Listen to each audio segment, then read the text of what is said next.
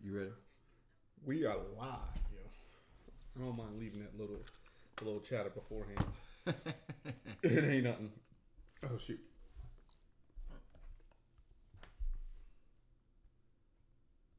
And here we go. Yo, welcome everyone to episode number eight of Jumping Down the Rabbit Hole with uh, the Cat in the Hat, Michael Andrews style architects what up? What up?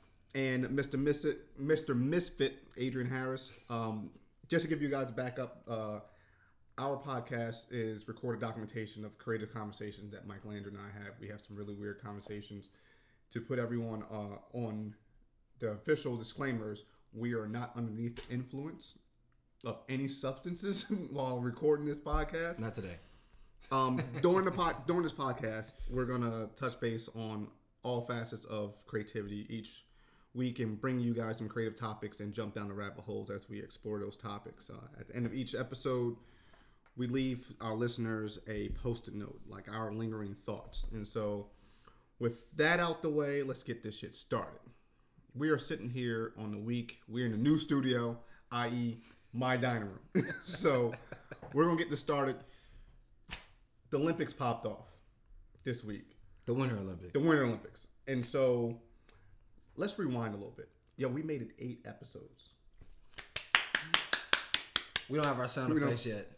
Eight episodes, and Michael Andrew, what have you not done in life eight times? School. You Uh, you ain't you ain't. Did you I do school Eight, eight, times? you I ain't go through eight grades, like I did go through eight grades, but like you went through eight grades. I did go through eight grades. Sorry, mom. Um, I did. I did go through eighth grades. Um, what haven't I done eight times? Um, that's gonna be a hard one. What haven't Yep. I done eight? What have you? What have you not done eight times? I have not been international more than eight times. Yeah. Oh, I definitely haven't done that either. That's one. so I haven't completed eight triathlons yet. Like I mean, it's it's Yeah, see, my, my I'm sorry, my goals are not that ambitious for triathlons. But the weird part is, I think I've had eight iPhones. I think I might have. No, I think so. I haven't had eight iPhones. I think I've had six. I think I've done six because I stuck with uh with my sidekick a little too long. Oh, so wait, you never had the first gen? I had the first gen. Oh man, you slipped. You're not an original. You're not an OG. Yo. I'm not an OG. You're not an I'm not an OG. I think I still have my sidekick when the first gen came out, and I was gonna rock with T-Mobile till the wheels fall off, and then then I was gonna get like an iPod, I think, and so I didn't get that first gen, and then the second one, I think I came, I came after it and was like Apple all day, every day, and I got sucked into the cult. So, that, what else? Other things have I not done? Um, I haven't gone to eight concerts. Yo, me and you both. I, I'm I'm I'm slipping on my concert game. I haven't gone to eight concerts. I've been wanting to go. Like I I'll be honest with you. I'm waiting. I want to go see Bruno Mars and Cardi B in Nashville because Okay. they not coming to Atlanta, which, Really? which I think is dope. Which I think is dope because it gets I get a reason to travel to Nashville. okay. So I'm gonna see Bruno Mars to and Cardi B. Cashville. Um, know. I'm gonna have to go to. Uh, we're gonna end up down this rabbit hole. Uh, I'm gonna have to go see Big K.R.I.T. and CyHi the Prynce come April. I'm gonna I- go see Big Crit. I wasn't I wasn't fully aware of Big K.R.I.T.'s status until this last album. I mean, it took me a while too. Like K.R.I.T., we're sorry. Future future friend friend of the pod, I hope. Um, K.R.I.T., we're sorry. I knew you for production a little bit, but I did not know you as the amazing MC that you are. Um, so yeah, I haven't done that. Haven't gone to eight uh first day premieres. I've never been like Premieres like like movie premieres. oh my G. The first day. Like when Black Panthers comes out and this week. and I'm not going to that first day premiere. Don't Like, judge me. when- when- I'm when- going. So wait, let's define first day. Are you talking about first day like the Thursday night show at like 11:30? I'm or talking you about- like Friday. or either one. I haven't like there's been days like like this Black Panther I'm not going to on the day of. Like this is gonna be too ridiculous. Everything is sold out here. Yo, Um and I'm, sorry, mad at myself. I think I gotta fire my co-host. No, I'm mad at myself that I didn't I didn't get my didn't get my ticket, but everything sold out. Um, but I will be there for the first weekend. I will make sure that my ticket sales go to this first weekend smash. So I And think don't tell me I'm, anything I'm seeing it on Friday, and there's a 80% chance I'm gonna see it on Monday. Just Wait. to go back. No, I mean some people are like, hey, you know, um, some people are like, hey, we want to play hooky. Okay. I was like, I'm down for that. Like 350 show, like on a Monday, bet tickets, double sales, doubling down. So, um, we are episode eight, Episode eight. Week of the Olympics started, the Winter Olympics, and Michael Andrew, what Olympic sport would you compete in? Both Summer Olympics and Winter Olympics, if you could. Any sport. So yeah, so of course my go-to is gonna be basketball for summer. Um, play basketball up until my freshman year in college. Um, so I think that would be fun. But you know, like low key, don't nobody judge me. I think I would want to do like the ribbon, just because I think it's I think that would be like something cool. the ribbon or the like little rings. I'm gonna get completely last place, but I would do that um, for the for the summer. Um, for the winter, it would definitely be the um, the curling. the curling, just because I don't. That just always looks intriguing to me. Um, and maybe maybe the luge. The, the the luge, but I'd be the slowest person there because like my feet would be down the whole you time. can't fight. You Like- can't fight gravity. the the feet would be down the Right. whole time. Like, man, you need to pick, pick your feet up. They would have been like, he, you're not gonna, you're not gonna place. Look, I finished as long as I finished. on. She looked like Kim Kardashian. Sorry, interrupting. We got the Olympics playing in the background. She looked like Kim Kardashian. She actually had a really good performance. Okay, see. But um, and she's Canadian. Me, if I had to go back and do winter Olympics, winter Olympics, definitely bobsled. So you need a team. Right. You need a team. Okay. But they got the four man and the two man. Okay. So definitely bobsledding and definitely speed skating. Yeah, so we had this conversation about speed skating. I don't think you really want that. Like, I don't think you're really about that. Like, the for the amount of low to the ground Yep. positioning that you have to have, the the stress that that puts on your knees. I mean, I, you got to be built for it, but yo, that is I'm so not built for smooth though, yo. I'm not built. and for it's quick. I'm it's, not built for none it's, it's so smooth and it's quick. And for summer, uh, I'm an aspiring triathlete, so I, I obviously, you know, be, being an Olympic triathlete would be pretty dope. But I really think I would be surprisingly a, a gymnast, like on the rings. I can see you on the rings. That's all on, I the, on, go on the to rings, like on the rings. So holding it. hold it. I can see you doing that. So let's let's get into this episode. Uh, we are trying to maintain our time here. Episode eight. We call this episode the blank canvas. Why? Because we are starting with a blank canvas. Episode eight. We're gonna ask our listeners and ourselves if you can create anything. What would that anything? What would it be? And so Michael Andrews prepared. So I'm asking him. Michael Andrew, if you could create anything in the world, what would it be? So, I I said that I wasn't gonna really put this out, and I'm not gonna go into super depth about it. But you and I have had the conversation of me creating a town that is completely That's what I'm talking about. that is completely that's Adrian slamming his hand on this uh, table, and it fell apart um, right after that.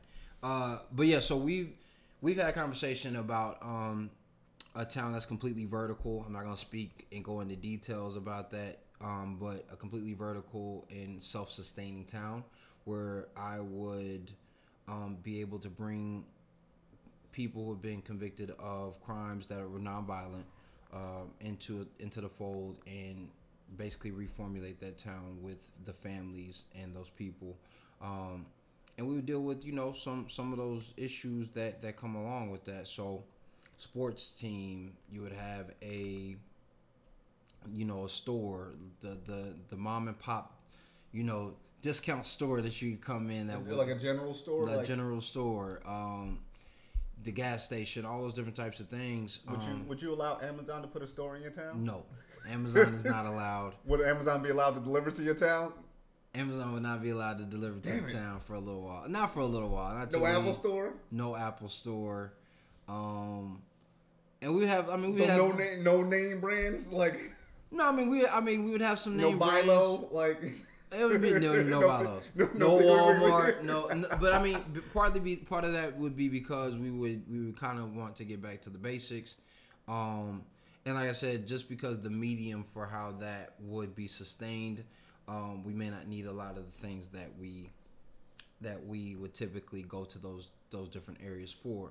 Um, but yeah, a town that's completely self-sustained um, and bringing back families together. So like uh, one of the things that we talked about for how that infrastructure would work is having tiny houses um, that are going to be able to equip smaller families um, and then counseling sessions for you know these families to, to be reintegrated into society.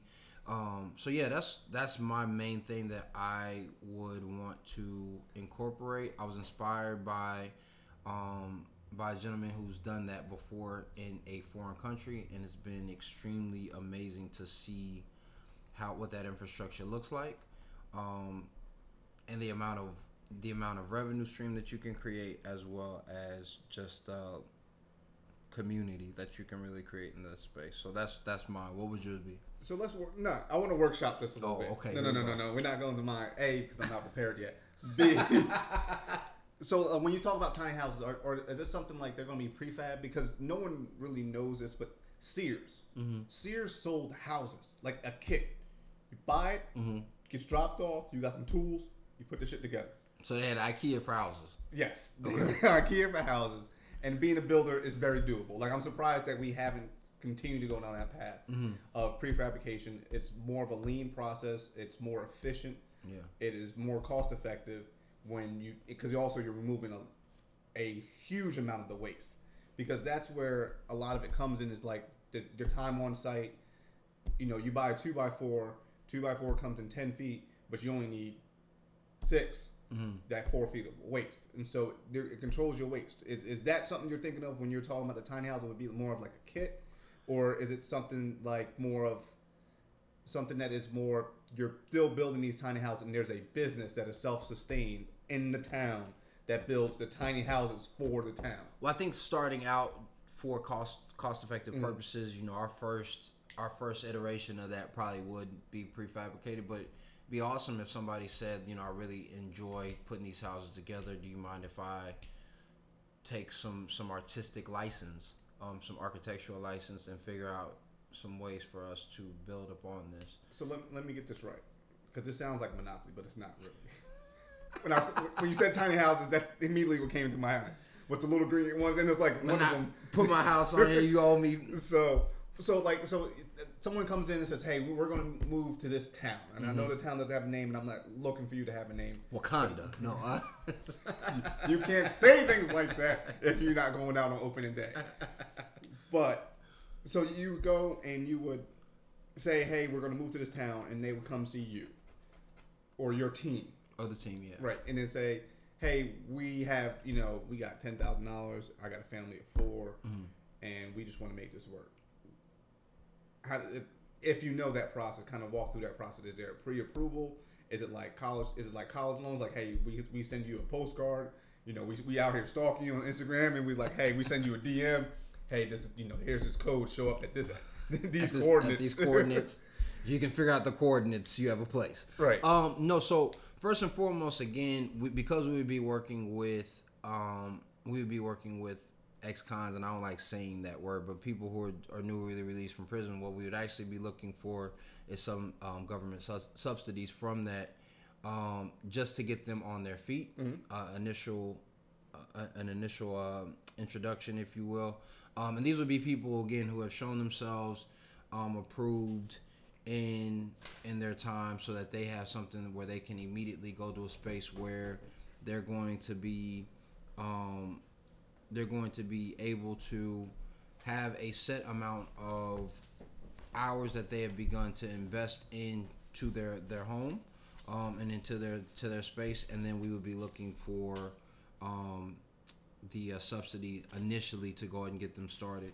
And then from there um, what they would end up doing is building up building equity, sweat equity into either the house or the business that they were looking um, they were looking into.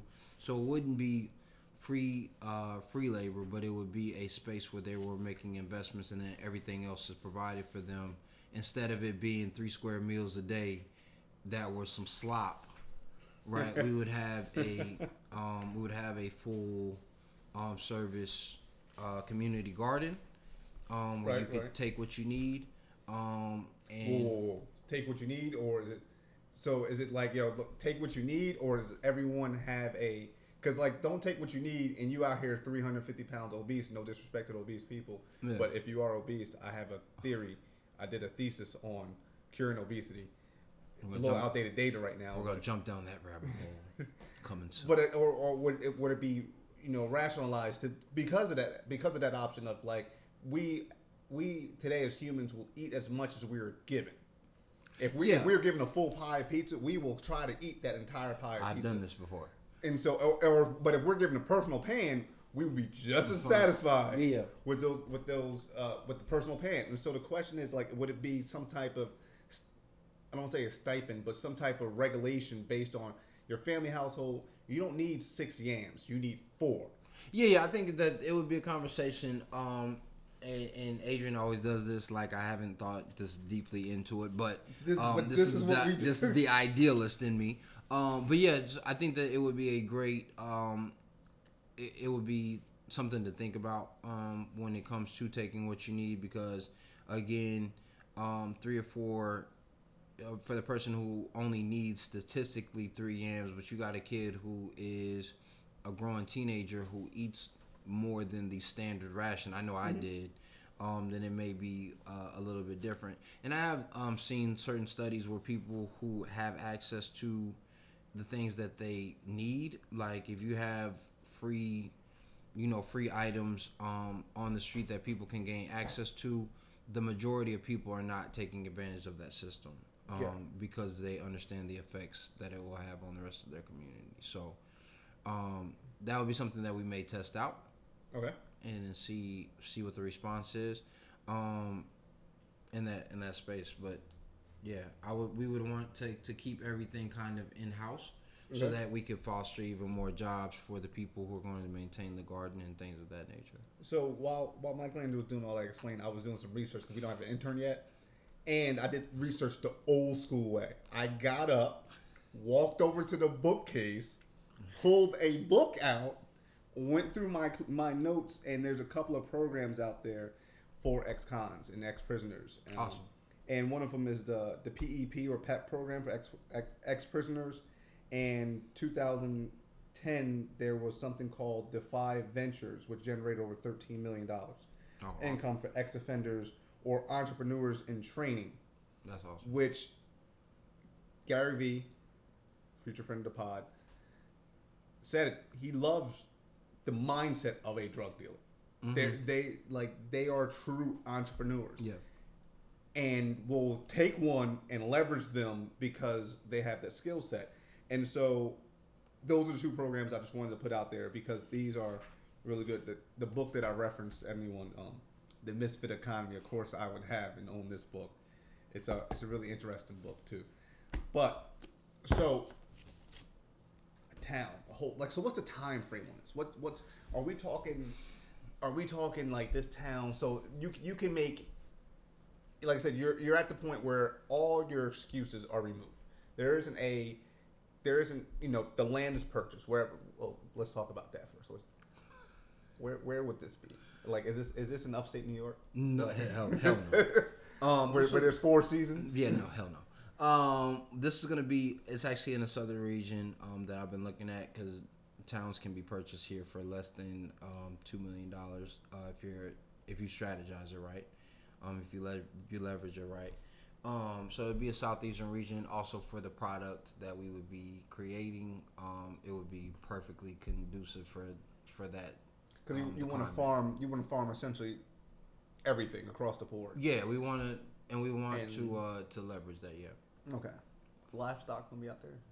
Might some, we got some livestock. Like I get some curry goat. We If might I get come, some- I, I, I, can I get some curry goat? If I, I mean, come you to you would make it like unless we had one or two West Indians. Um, but yeah, so live livestock just because of their benefits and, and a lot of other ways that uh, people usually look at it for sustenance. Mhm. But there's also fertilizer. There's also um, other elements that that livestock can actually create um, and helping balance out an ecosystem that we just take for granted um, a lot of times. Okay, okay. So one other, a couple more questions. So we were talking about time frame. Yes, I am really. We, we're talking about time frame. Um, and I'm really just buying time as I As he tries to figure out his like.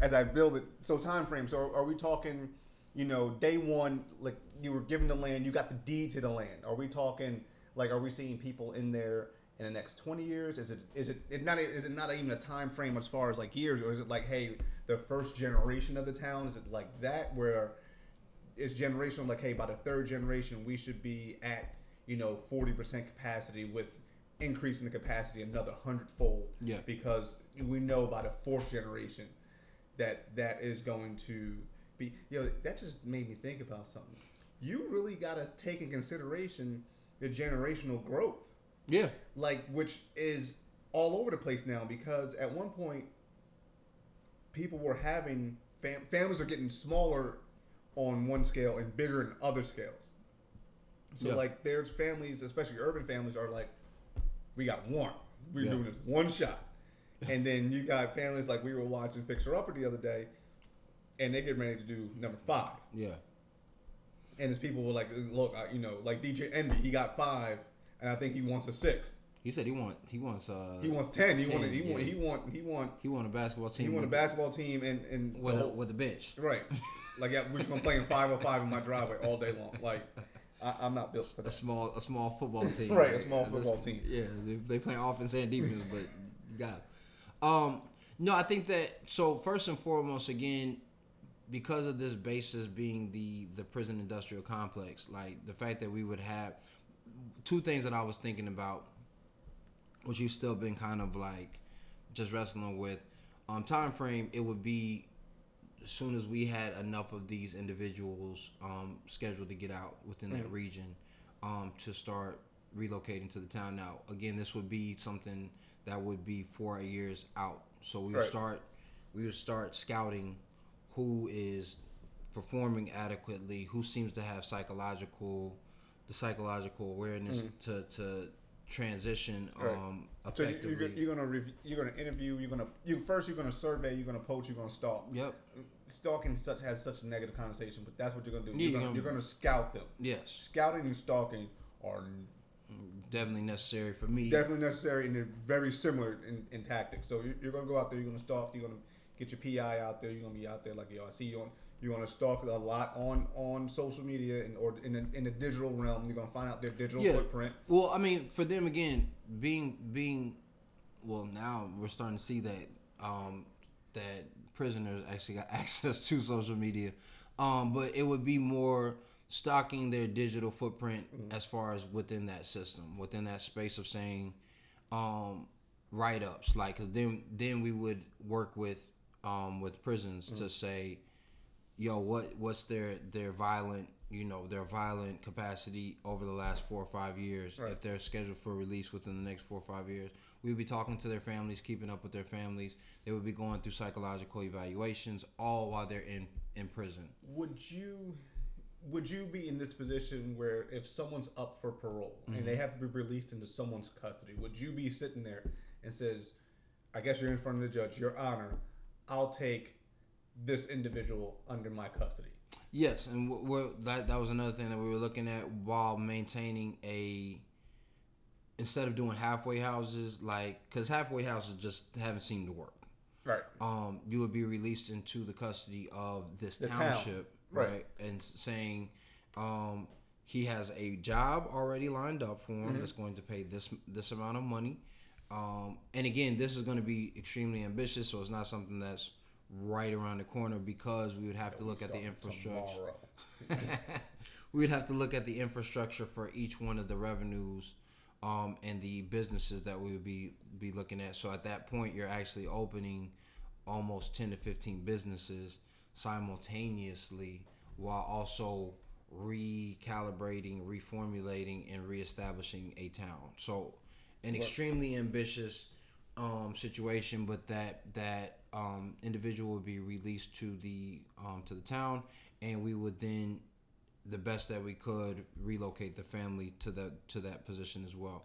So the generational situation would be as follows: we would put that per- person in a position to gain skills, necessary skills, and um, technical abilities, as well as digital um, and, and computer savvy Mhm. abilities for that for the duration of their probation. After that, they would have the ability to either stay in the township, um, but there would be additional stipulations with that, Right.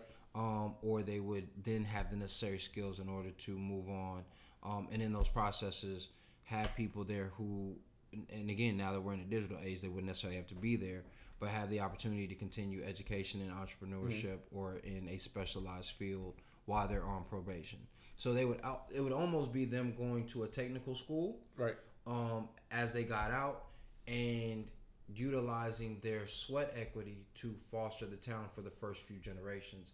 After that, then we would have the necessary capital, we would have the necessary infrastructure to position them for for a long term of service. So last question. Promise you last question. So is there like would there be like an integration? Would it be like a town hall meeting like, hey, these are the new five individuals that are entering the town Mhm. and, you know, offer those individuals the opportunity to engage with them.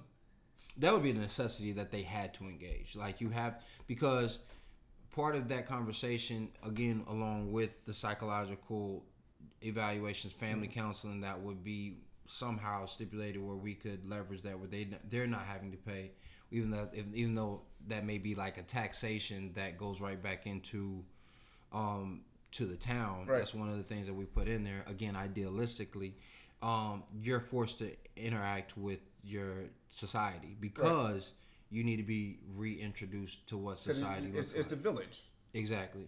Um, and so because of that, um, not so much that we do a town hall and introduce somebody like five people. But there might I- be some key people but there would that be you some, might match them with. and there would be some integrators, like Right. right, like which the more that we talked about, the more it sounds like a cult. Somebody be like, "Yo, you formulating a cult?" No, like There'd be we- a team. There'd be an integration team. Yes, Like, to, that, they're, to, they're, to reintroduce you to society, like yo, let you know that you're in a safe space. You can leave after your probation Mhm. at any point. Here's some of the touch points again based on the psychological profile that we think that would be beneficial to you. We again prior to your to your uh, release, you're doing another intake type of re- interview with us. What are Mhm. your interests? What have you been studying? Have you been studying while you've been in prison? um, so that we know how to properly place you. And then if we have a overlap or we have a, um, you know, we have too many in one section, you know, everybody's trying to go into farming. Well, we need some people who are, are happy to, to work in production. Um, then we'll start leveraging those spaces as well. Um, but yeah, no, you're definitely going to have to interact Okay. with the society. That's not that's necessary. So I, I'll say this: if you, you need a resident architect, Yeah, you know. I'll throw my name in the hat. I There- wouldn't mind there you designing some some tiny houses, and you know, Frank Lloyd Wright did. Uh, he did some really good. He did a couple of communities right outside in the suburbs of Chicago where he was just cranking them out. Yeah. And one of my bucket list things is to buy a Frank Lloyd Wright house. Or- yeah, buy a Frank Lloyd Wright house. They- They're they're not one of his major ones. Like I would love to buy Fallingwater, but that ain't happening. and I don't think I can buy the Guggenheim. But uh, that would be matter of fact. I, I, I think I could faster buy the Guggenheim than buy Fallen Yeah, Water. Okay. But uh, that's one of my bucket list things. So Michelangelo looks like he has fulfilled his canvas. Canvas Yes. is no longer blank. Turn over to Mr. Misfit. Uh, my my canvas is blank, and I'm gonna go back to something that dates back to the 80s, and this has some nostalgia to it. I remember sitting in the back of my mom's sky blue Subaru wagon. Subaru. That was before Subaru, Subaru. right? That was before like Subaru. You have what? and I remember we were going some. We were on the Pulaski Skyway, going to I believe Bayonne from Jersey City, and I remember seeing this flash of red outside the window, and what it was. Didn't realize what it, really what it was until years later. But it was like a 1989 BMW M3 first generation. Okay. So that started my infatuation, my love for for anything on four wheels, and, and then it grew from anything on four wheels to anything on two wheels, anything speed related, roller coasters, all about it. Favorite part of the of a flight is the takeoff. After takeoff, I can go straight to sleep. Okay. So my if I had to create anything, anything, and as stupid and unproductive as it may sound, I would create a factory that could reproduce older cars from their original blueprints. An automated factory. So if you wanted your 69 Lincoln Continental, Suicide door right with the suicide doors, on them things. you can spend 40 grand. Okay. You wait your 12 months, Okay. and it is fabricated to the specs with today's standards. Okay. So with today's standards, and you're going, am I going to get steel or am I getting No, like? you're not getting steel. I'm not you're, getting not getting, steel, okay. you're not getting steel. You, you're, matter of fact, and you're not even getting aluminum. It's, it's, I would, I would foster. It would be a recyclable material Okay. that is interwoven, so it would be a high performing, lighter material. Okay. So that way your gas isn't, uh, because I'm that, trying to get that battery operated though. Like. I mean that's a, that's that's an op, you know no that's not an option. As a purist, this is wrong. As much as I care about the environment, you gonna have some. You gonna have some. some gas. Okay. You're gonna have some gas, but it would be, it, and that's what it'd be. It'd be for people who just are want to be stuck in it. And so what it does, it turns the antique automobile industry on upside down for the first part, but then makes it so much more exclusive in the second part. Because now it's like, hey, you got a 69 Lincoln Continental. Outside, they both look the same. Yours is like a newer version with all the stuff. Because yours exists, the original one is that much more valuable. Yeah. And so it would just be, it would be ordered. I would, you know, the the tough part would be all the licensing Mm-hmm. because think about it, and I'm trying to cover the entire portfolio to a certain to a certain degree, I would say like. to a certain degree. But you know how hard it would be to get plans for like car manufacturers that don't exist anymore. Yeah. Like to Yeah. so that's the that's the hard part. That's the engineering. That would be the fun part to look at a photo and be like, how do you think they built that fender? like, just, what type of headlights is in? it? But also, the really challenging part and the really part where the engineers would foster the ingenuity and foster like innovation is okay. This car didn't have airbags before. Yeah. How we gonna? It needs to have airbags today. Yes, we do need. And what it would do would be to foster a new type of air. It would be that, and it would start pushing the innovation because it's like, hey, you know what? This, if you ever rode in a old roadster, I mean, an old British roadster. Okay. Like- I, I haven't. Audience, if you like have, if you ever seen, like I've seen one up close. Yeah. Matter of fact, we'll take it to a little more. Their first Porsche, me. Mhm. You know how small that joint was?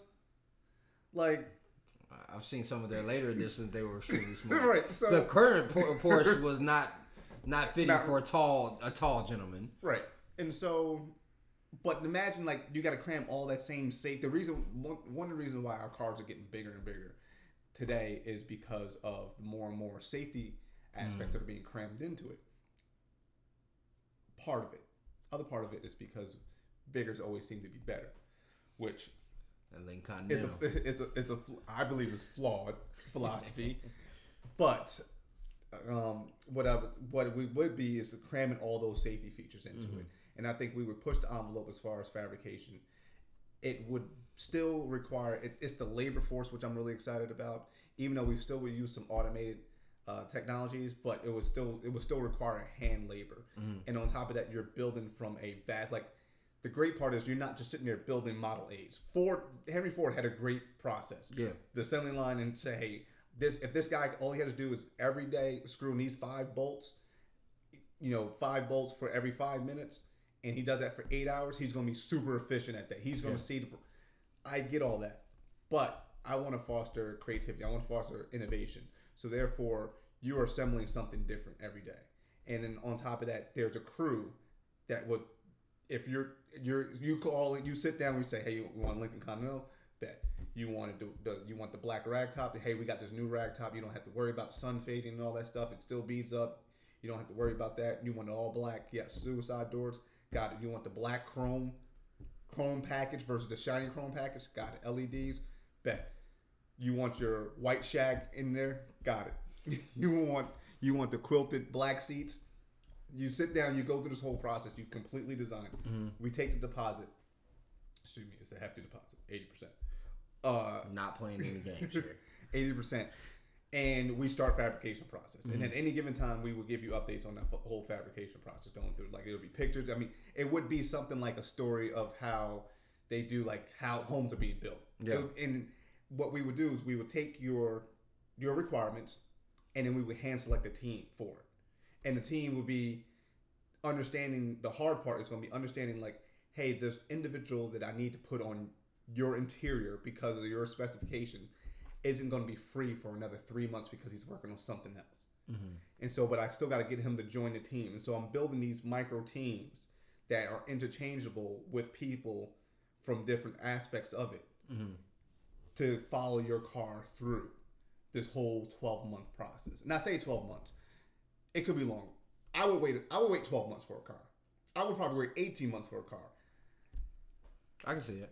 And so like it's one of those you kind of do that and just document that story. And so you roll, you go pick it up. It's sitting there on a little turntable, spinning around. You just take off the sheet and you take off the sheet. Give me the experience. I just dropped eighty percent down. Right. I gotta finish up my. you get your keys, and I mean the, the fun part about it is that it's registered. You can insure it. You can insure it like a car today versus a car of yesterday.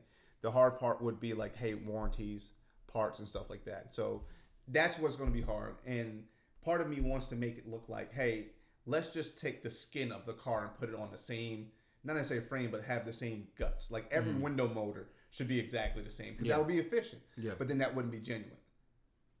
Yeah, I think that first of all, this is the stuff that I deal with, with Mr. Misfit um, on an on a frequent basis.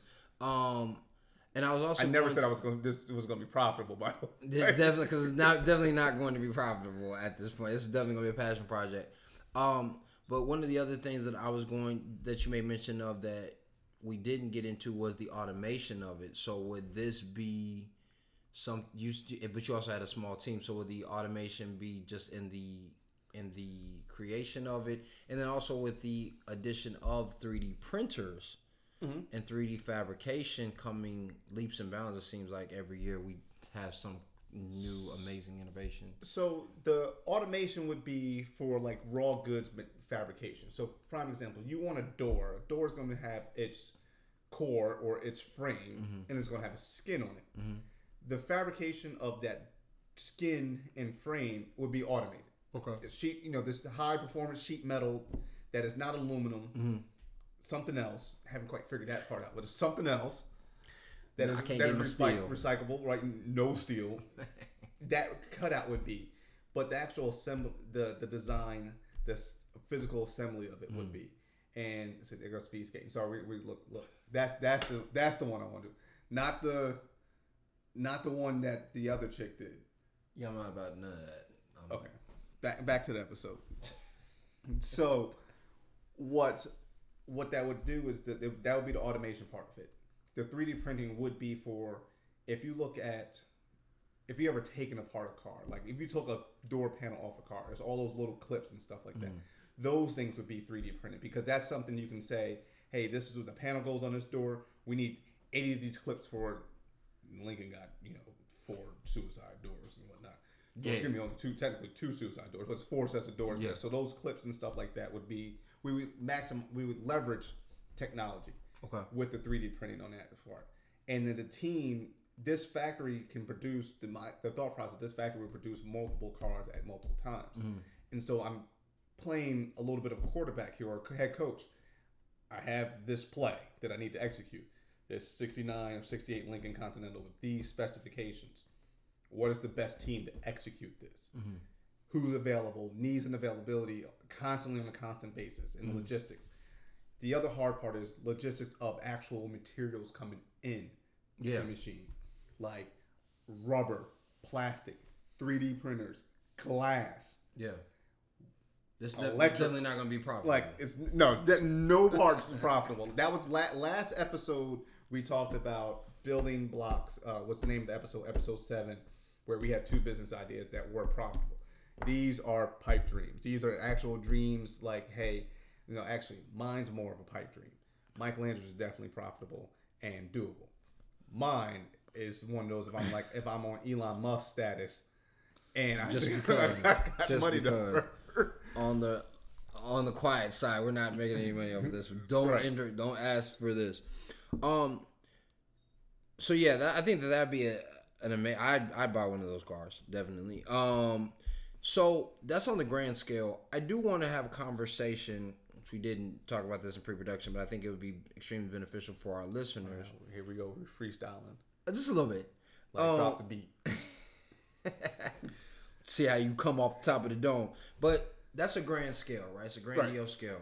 What are let's talk about a few tips that we could um, help our listeners with when it comes to them waking up with a blank canvas or th- them starting off the year as it still is the first quarter, still the new year, um, and creating a or, or starting to paint on their blank canvas. Um, what are some things for some people who may may not want to have a town, but they do want to create a digital community. Right. Um, you know, we just started this YouTube. I mean, this uh, this podcast, not a YouTube. I was say we got YouTube. Like we got You- YouTube. I mean, You didn't know coming. that. You It's- know that right it's, there. It's coming. We're gonna start doing. We're gonna start doing Instagram live. Yeah. We're gonna start doing the episodes Instagram live. So, and even in, in those different types of situations where we are building community, where we are creating and cultivating tribes and um, these these interactions, Mhm. what what's what are some tips that you would provide for our listeners on how to begin painting on their blank canvas? So there's a couple of things that come to mind when you say that. So one of them is you have to at least know what the end picture is supposed to look Mhm. like. And I'll, I'll keep using the metaphors that we're using with canvas and painting. You need to understand what the end picture is supposed to look like. And then I would suggest, and this works for me, is fall in love with the process of getting to that Mm-hmm. not don't fall in love with the end product fall in love with that process and then once you become infatuated with that process and you you love that process you'll continue to think act do evaluate and repeat Mm-hmm. you'll continue to evolve you'll continue to improve it and so So I say that again. Think, act, do. think act do well excuse me is think act evaluate do repeat Okay. So what it is is that you you think about it, you act on it, you evaluate those two steps, you redo the you know you kind of do you making your adjustments, and then you repeat the whole process again. And so what that does is that it con- you're constantly refining the process. You're constantly refining. So it's one of those. I, I use this and I'll make another another analogy. When I was learning that, when I found a recipe, I would cook it five days in a row Mm. Okay. and just continue to like hammer like and understanding that the end result would be that much better if I understood the process Mhm. and I, and I really focused in on the process. Yeah. One of one of my businesses that uh, I am looking to start here in the probably next couple of years is Ninja Chopped. That's you heard it first. Don't don't take don't take the idea. Ninja Chops is, is a is a salad based company, and Ninja Chops is just funny. It came up out of frustration, honestly.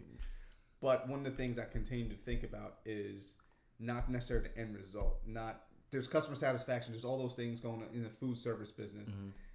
There's all those things you're thinking about. But one of the things I am hammering to and thinking about all of my experiences, all of my experiences with construction, all my experiences in the design aspect Mhm. is that process from when that order is put in to when that order is done. Yeah. That process in between and having that process run like a well-oiled machine Mm-hmm.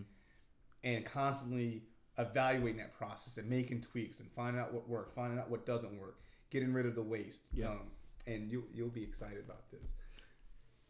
complete sidebar. So the thought process with Ninja Chop is that Ninja Chop would serve as the headquarters for ATL Juice Box.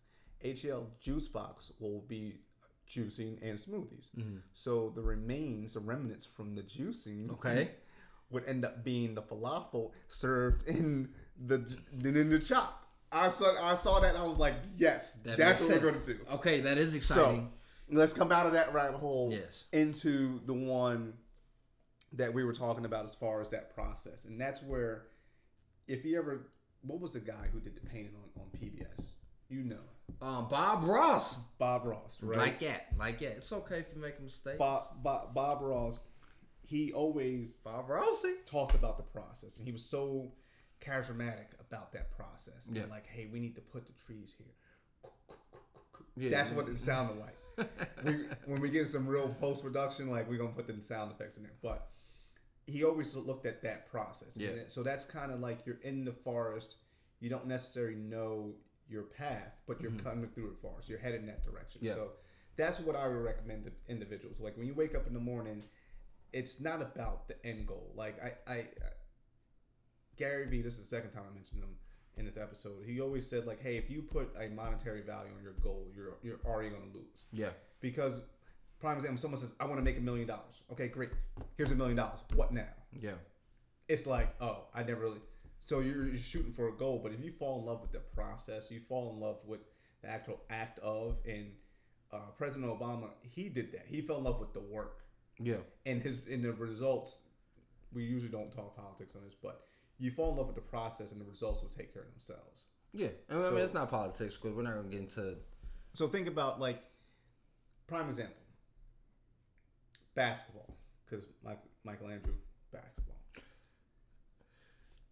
Jordan was extremely competitive individual, Yeah. Still. Still. Still is. Still is. right?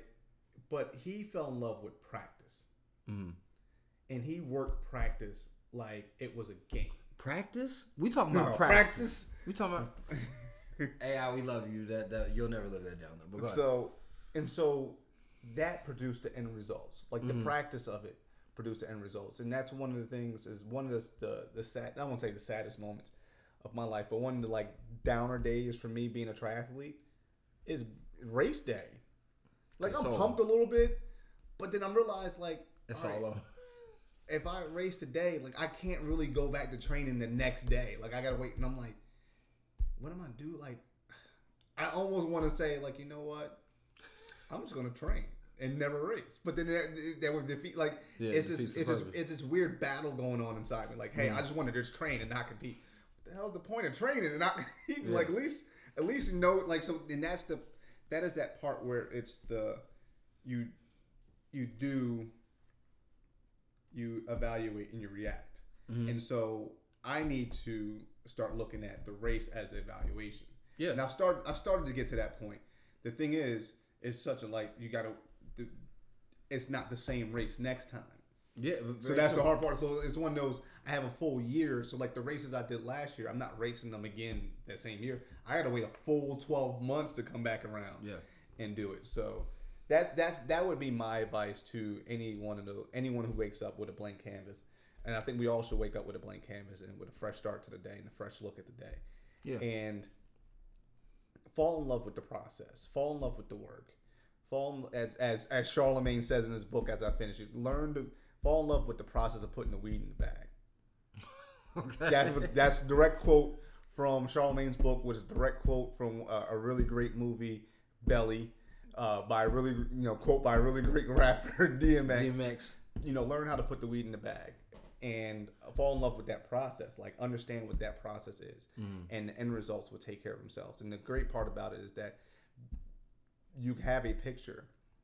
That picture's going to constantly change and refine Mhm. and get better or tweak and pivot as you fall, fall in love with that process as you refine and say hey you know what this is not right we need to go back and look at this and you tweak it you pivot as you start to massage and you you perfect it and all of a sudden you look at it like yeah that's not what i thought it was going to be Mhm. but that's 10 times better than what it was Yeah. Yeah.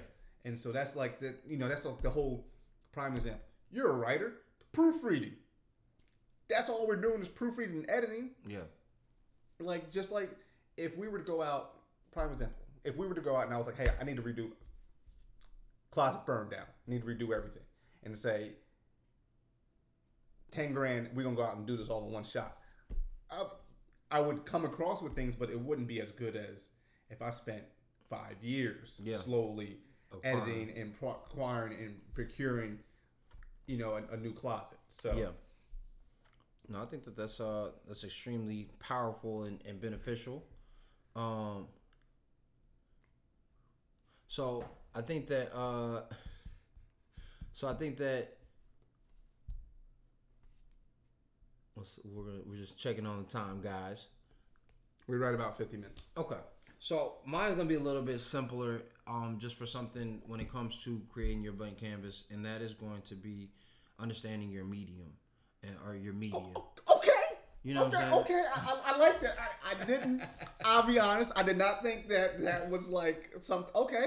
Understand your, your media and your medium, and that goes into two two different spaces. Understanding the meaning behind what you're doing, like does it have what's your why? Um, in certain situations, Simon Sinek, if you ever listen to him, that that why conversation is such an important element that we don't think about because it actually drives the process. It actually drives the motivation behind the process, so that we can say, "All right, I'm gonna keep on going." Michael did the research. Yeah, you, Little something, I- I something, little something. But um, but so you want to understand your your medium or your media in that space because also Gary Vee, friend of the pod, I'm gonna, I'm gonna quote him as well, saying that especially in today's society, everything that we're doing is a media company. So whether you're a nonprofit, um, and that's your why, whether you are profit driven and that's your why, whether it's your small family, like you still have to en- entertain, educate, um, enrich, and draw people into your story. Um, that's one of the reasons why Star Architects, you know, the brand has been so focused on storytelling because that story is the thing that's going to actually drive and pull people into to your your space. Um, the other side of that is really understanding your media. Um, there's a lot of great painters out there who are terrible sculptors, like they just not going to perform in that space. Um, and there's a lot of sculptors who you know are terrible abstract artists because their minds don't think in those in those veins. Um, and then there's a lot of people who just could not do traditional elements of art who create amazing works of art um, through their own personal expression.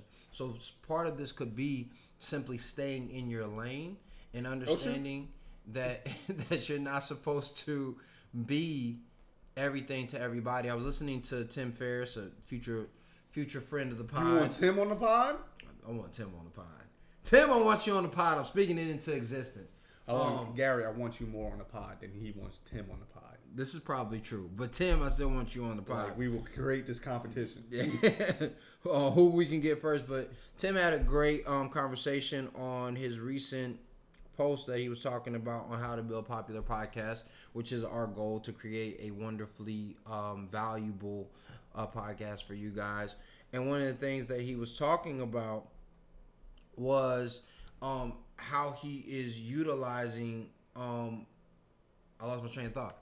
We were talking just about um, this has never happened before on. This is gonna happen again though.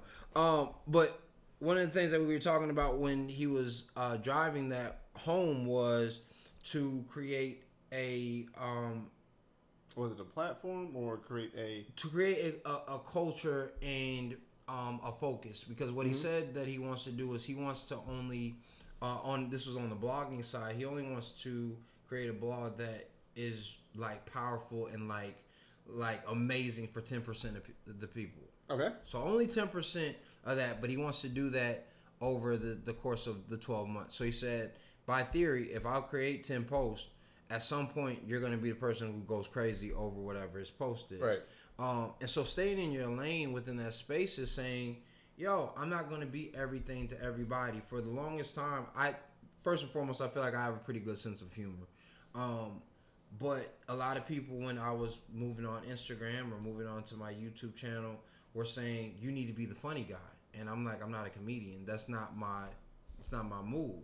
And so when I did that, and it wasn't true to form, it comes off and shows up as inauthentic. It's like you being a great artist, um, who knows how to paint, um, or looking at Vincent Van Gogh, if you ever pay attention to his work when very early on as an impressionist, Mhm. he was this amazing painter. Like I'm talking about amazing. Like the the impressionism that he could create was one of the most beautiful pieces Mhm. of work that you may have seen as a teenager. But by the time he's a fully adult and and and developed um, artist, his stuff aesthetically makes no sense. You're like, what? Why is the ear all the way at the top of the head? That doesn't make any sense. But he fostered and created and cultivated a completely new aspect of artistry.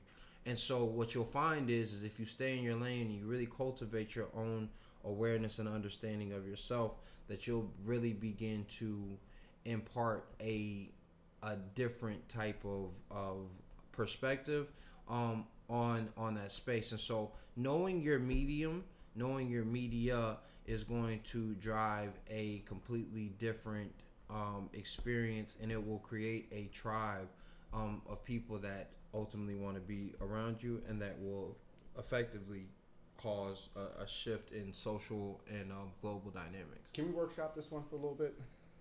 There were two things that you said that Okay. I I want to make. One is a statement. one One's a rabbit hole. We're going to venture a little further down. Okay. One is that you said about artists and creatives. So I don't consider myself an artist Okay. because I can't paint, and that's what my definition of an artist was. Like Okay. I am not of the liberal arts. Okay. I'm creative, but I'm not of the liberal arts. yeah.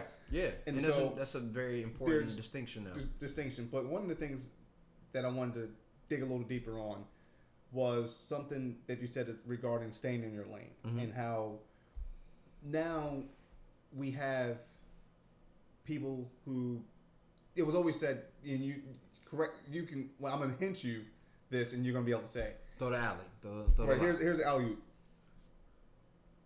Don't be a jack of all trades and master of none. Right? Is that so? I, I got the quote right. Mm-hmm. Yeah. Right. Well. So I- yeah. That's that's the I, that's I was the, listening to Mike Landon when he said. it. And so it seems to be that with our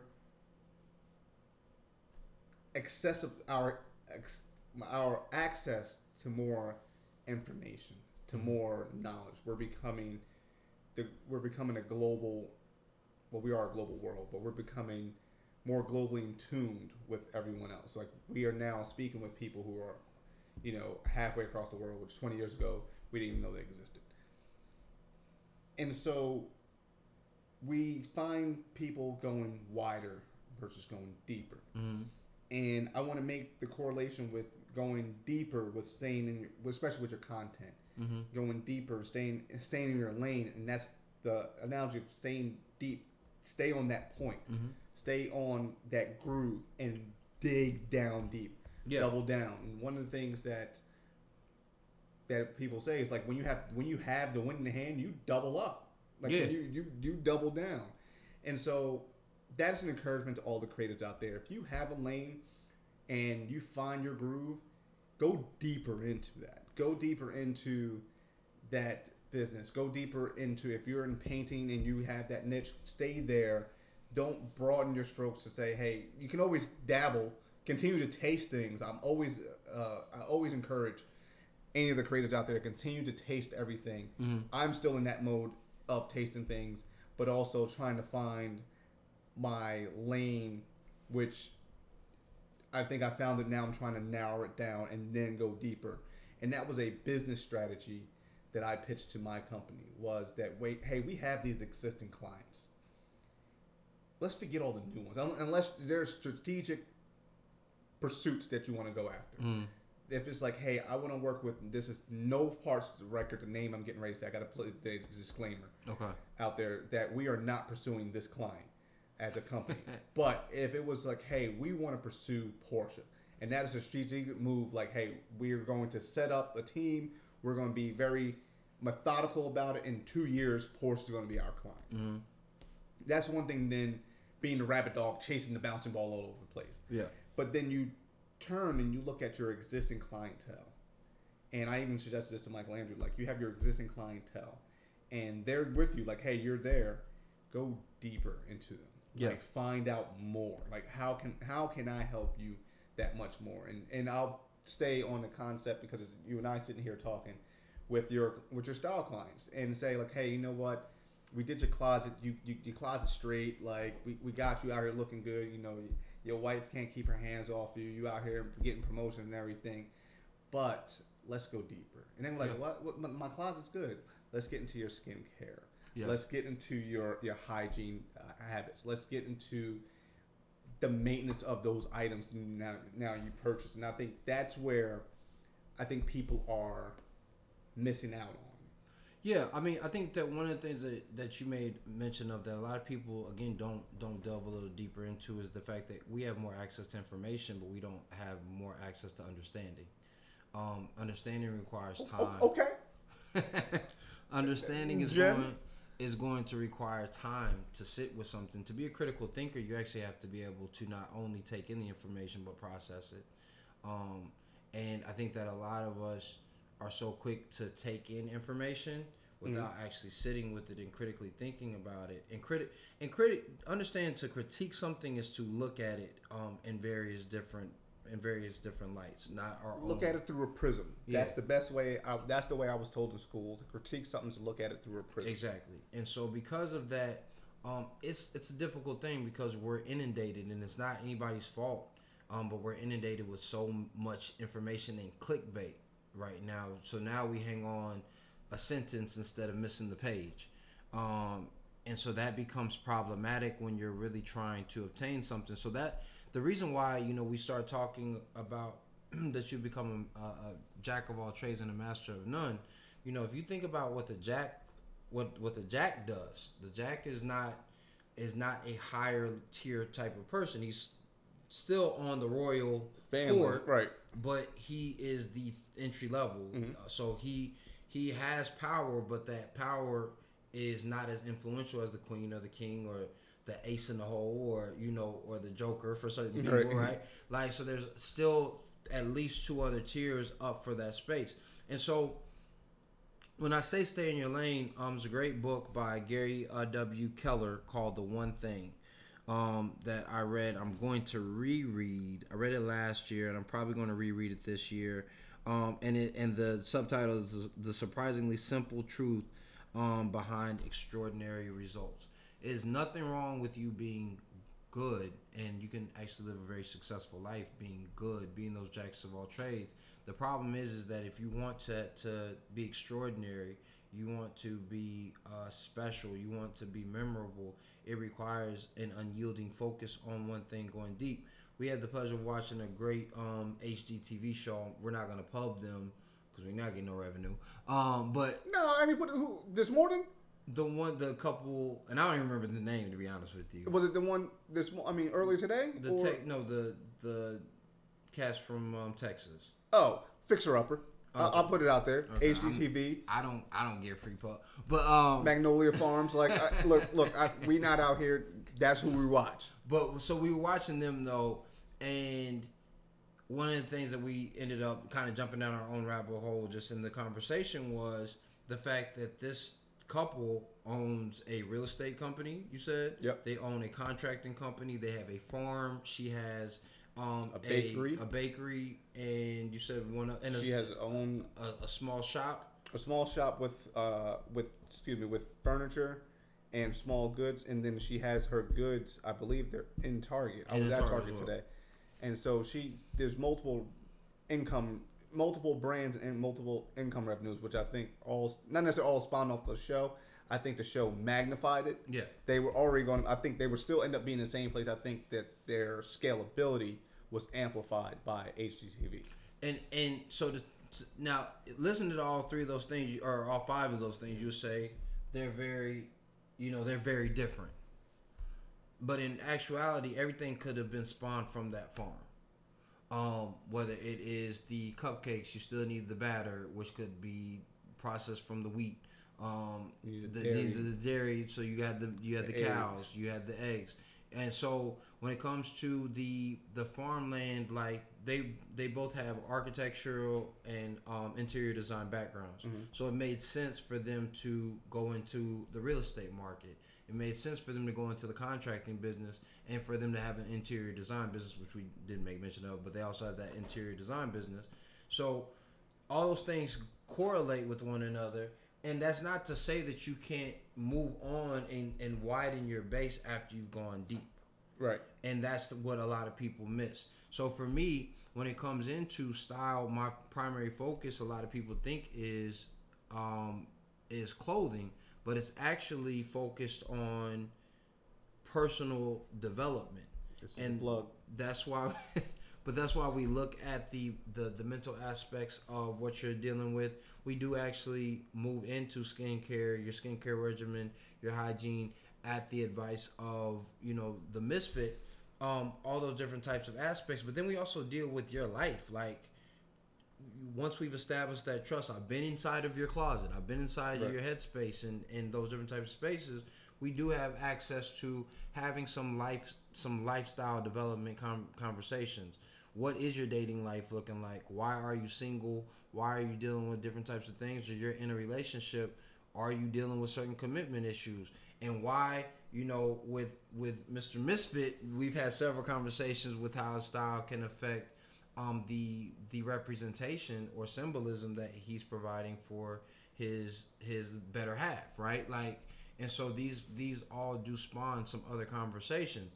But again i am going extremely deep into the minds of the people that i want to deal with and not simply saying oh yeah i got your clothes together so you can go on get the fuck on after this. Like it's that's that's after that. No i really do care about the individual's personal expression and what that means in the in the space of the rest of the world and so um I would tell you that when it comes to creating a blank canvas, understand what it is that you're going to paint, but also understand your media and how you can leverage that media to work for you because those are going to be the things that are going to help foster um, the the progression of what you're looking to do. And trust and know this: those elements, your media has always been with you since you were You just don't know it yet. you haven't re- you ch- well you haven't chosen to recognize it yet because it's always been right in front Right. of you kicking you in the face like you've always been that intuitive listener um